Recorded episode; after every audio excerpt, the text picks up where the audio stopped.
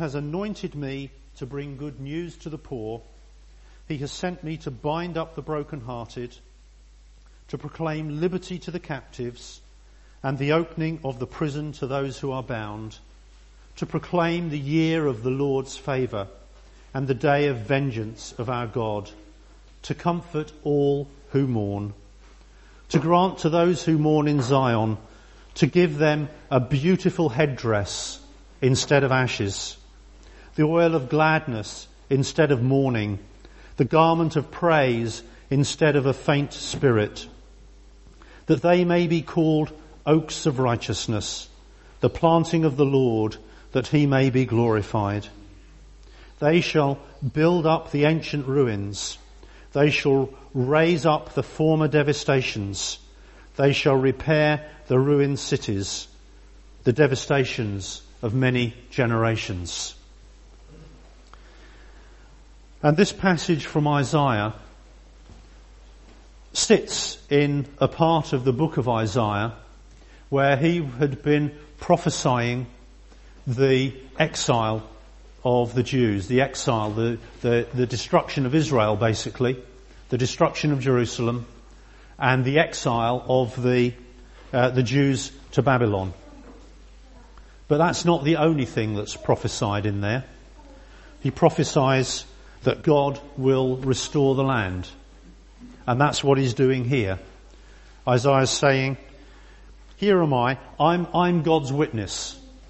God has told me to tell you these things. That He will work out for you the year of His favour. And whilst the Jews that heard this at the time from Isaiah's lips didn't understand it, God fulfilled these prophecies, what was it, 300 years later, when He sent Cyrus to uh, I suppose, take over, to capture the Babylonian Empire and to uh, make that famous announcement that he would allow uh, the Jews to go back. And then Ezra went back, followed by Nehemiah.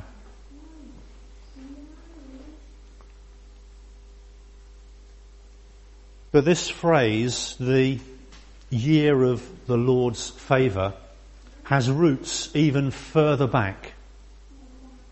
And it's actually referring to the year of the Jubilee.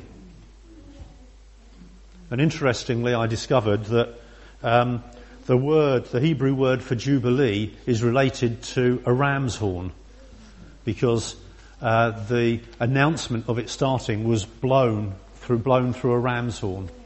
So the, the literal meaning of Jubilee is a ram's horn which is just curious. Just curious. So here we have this year of Jubilee. And Isaiah was promising that God would visit that year of Jubilee upon Israel. And Jesus in his turn was promising that he would proclaim that year of Jubilee upon the world.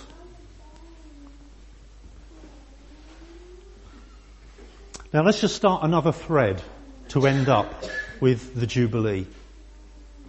What did God do immediately after he had completed the creation and decided and declared that it was very good, exceedingly good? He rested. The seventh day, he had a day of rest. Um, as one of the commentators suggested, that the word there for rest was like God catching his breath after these six days of creation. But he also said that not only was he resting, that this was holy to God. And when we get to Mount Sinai, when God is giving Moses the Ten Commandments, we come across the fourth commandment, which is to keep the Sabbath day holy. That's the sixth or the seventh day. So six days you shall work. The seventh day you'll rest and keep holy to God. And the reason in uh, Exodus we read is because it's in commemoration of God's creative work and the day of rest that he had after that time. And so God, through uh, Moses and the law, established the idea of the Sabbath and set it in place.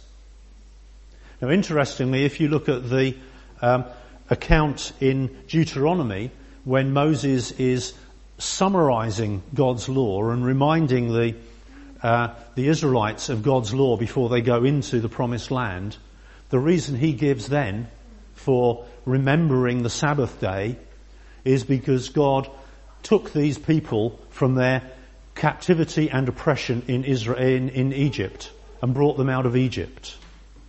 So this Sabbath day's kind of got three purposes for the Jew.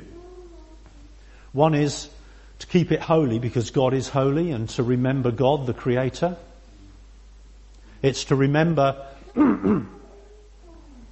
also that uh, not only is He Creator, but He also rescued Israel from their captivity and slavery in Egypt. But in Leviticus, we, we read on and we hear about another kind of Sabbath a Sabbath year. And the thing just to remember here is that Israel was a subsistence economy. It meant, that means that they were an agricultural economy and they had to grow stuff to survive. If they didn't grow stuff, they wouldn't survive. If there was no harvest, they would go hungry. But God says, every seventh year, let the land rest. Have a Sabbath year and let the land rest. And they weren't even allowed to scavenge and take whatever it was that was grown, in what grew in the land without their farming. So if they'd got a vine, that's an easy one to, to think of. A vine will grow grapes whether or not the farmer is looking after it or not. And in that year, for instance, that year of Sabbath, they were not allowed to take the grapes. It was to give the land complete rest. But then we hear of a, another kind of Sabbath, and this other kind of Sabbath, as it were, is the year of Jubilee.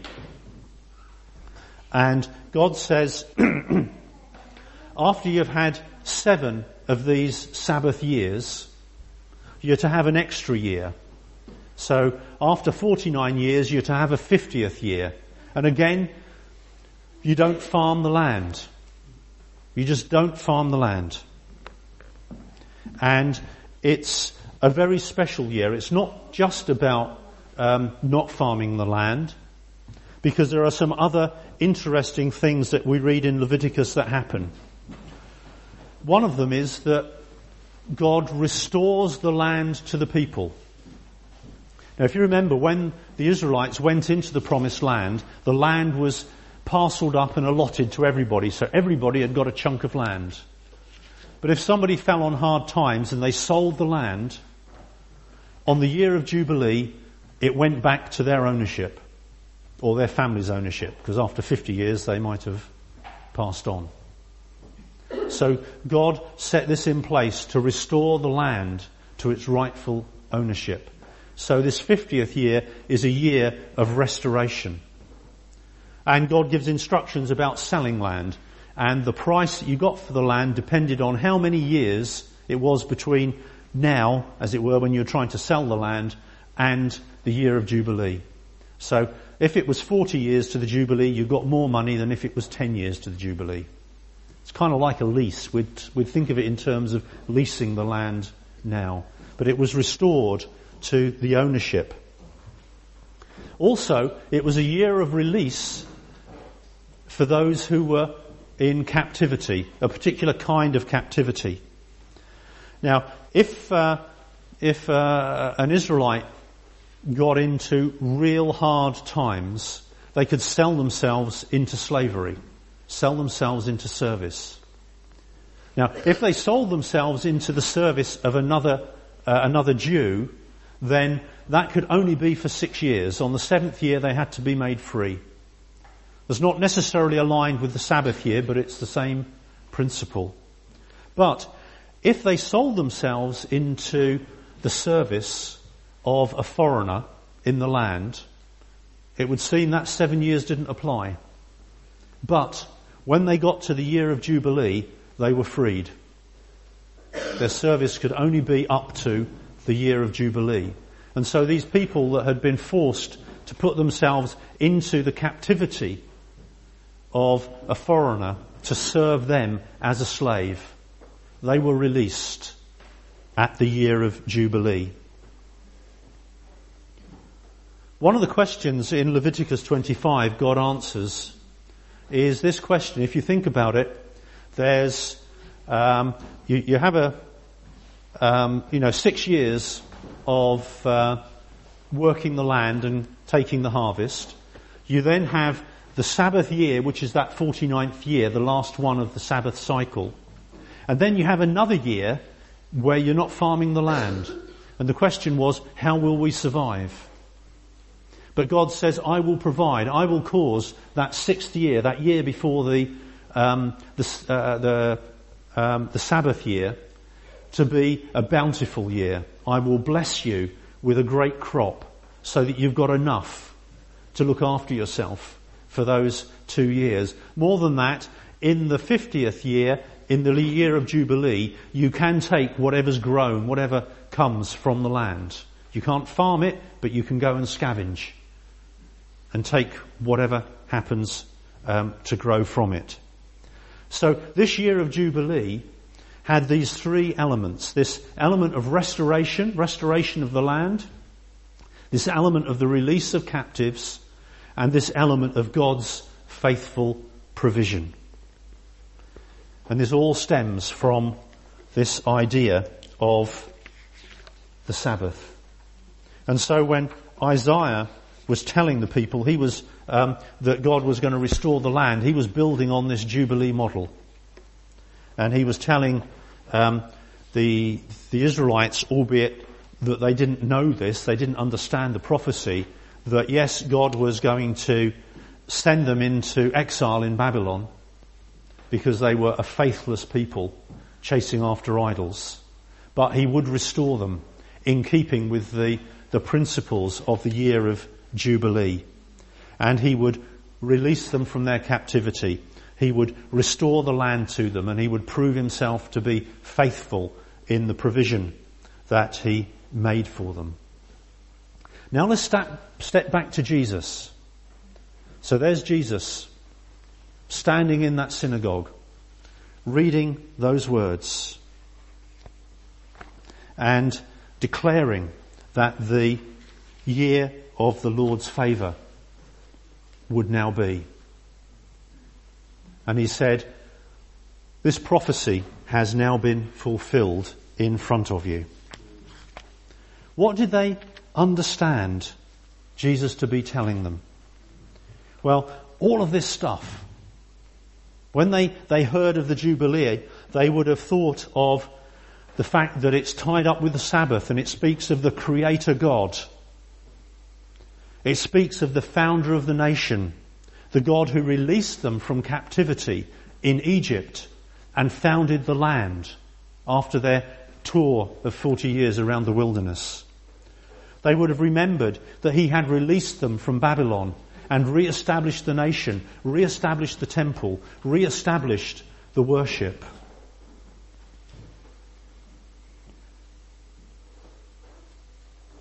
They would have recalled that God provides for them. They see this in that basic principle of the, you know, that harvest uh, two years, as it were, before the um, the year of Jubilee. God providing a bountiful harvest. They would have also recalled that from their wanderings in the wilderness. If you recall, with the manna, the manna would come down, and God told them, "You only collect enough for the day." And if they collected more than enough for the day, the surplus went rotten, except for the day before the Sabbath. When they couldn't collect it on the Sabbath, they were told to collect two days worth, enough that they needed, and they collected two days, and the extra day's worth did not go rotten. God's faithful provision. So it speaks to them of the faithfulness of God, of their need to rest and trust in the faithfulness of his provision. There was this reliance upon God. So all of these things they would have been thinking of. This release, this restoration, this faithful provision. But what then of the people that Jesus spoke of in that? The poor, the captives, the blind, and the oppressed. That word for poor is fascinating. I don't think that in the UK, even the poorest person in the UK, that word covers. It means that you have such poverty that you are unable to change your circumstance. There is nothing that you can do to dig yourself out of the hole of poverty that you are in. It's complete and total abject poverty. Now what I just said was a little bit wrong, that there isn't anybody in the UK, I think. It's true materially. Spiritually, everybody is there. Everybody is there. Nobody can do a single thing to change their spiritual situation of themselves. So Jesus came to proclaim the good news to the poor. He came um, to proclaim liberty to the captives. And there's plenty of scripture for us to understand that spiritually we're captive to sin. As a result of the fall, we have corrupt, degenerate hearts that prefer ourselves to God. And that in itself is sin. Anything that comes from that is sin. And we are captive to it. There is nothing because, as we read in that fighter verse, we are dead or were dead in our trespasses and sins. And if you're dead, you're dead. All you can do is rot. You cannot change your circumstance. One iota apart from rescue. And the blind. Spiritually, man is naturally blind and we're blind on two counts. We're blind because of our natural sin and enmity towards God. We just want nothing, nothing, nothing to do with him. Nothing at all. And therefore, we cannot see the spiritual things that we're told. This book is nonsense to the man without spiritual interpretation through the Holy Spirit. But Paul also tells us in uh, 2 Corinthians that um, the God of this world has blinded the minds of unbelievers to keep them from seeing the light of the gospel of the glory of Christ, who is the image of God. So not only is man naturally blind, Satan is doing his best to keep him blind. And then there are the oppressed. And as we read up there of where we all once were, following the Spirit, following the prince of the power of the air, the Spirit that is at work in those who don't believe. And that's where we all were. Completely unable to change our situation. Apart from Jesus proclaiming the year of the Lord's favour. Now when Isaiah wrote, he was a witness to what God was going to do. So he was reporting what God was going to do. But here we have the proclamation of the king who can say it will be so. And it is so. It's that picture of the proclamation being written and nailed to the wall so that everybody can see it. And his proclaiming the year of the Lord's favour upon those who are poor, captive, blind and oppressed. To the place where we were. To all of those described by Ephesians 1 to 3 that we read in the fighter verse. So what's Jesus promising us? He's promising us release. Because that's what the year of Jubilee is about. He's promising us restoration because that's what the year of Jubilee is about. And he's promising us the provision uh, the faithful provision, because that's what the year of Jubilee is about. And he is the only one who can declare that authoritatively. Nobody else can. And he's able to do that because he brought it about through the cross. And when he, he died and when he rose again, he inaugurated, he started, he kicked off the year of the Lord's favour at that point. And it's because he is the Son of God who gave himself on the cross. That's why he is the only one who has the ability to do that. He's the only one to proclaim release and restoration, to declare the year of the Lord's favour. And this is given as a gift. Again, a few verses on, this, what we've just started is the beginning of learning um, Ephesians chapter 2. And later in chapter 2 we read, For by grace you have been saved through faith, and this is not your own doing. It is the gift of God, not a result of works, so that no one may boast. Jesus here is promising that gift of salvation to all who will believe, all who have faith. And so that free gift is given to those who have faith. But for those who don't have faith, he makes it available. That's his promise. Just think of this. When he started, when he made that promise, nobody had received the year of the Lord's favour. Nobody. So even today, for folk who have not yet received it, that promise is still available because that was God's mission, or Christ's mission statement. He said, this is what I've come to do. And he's still doing it.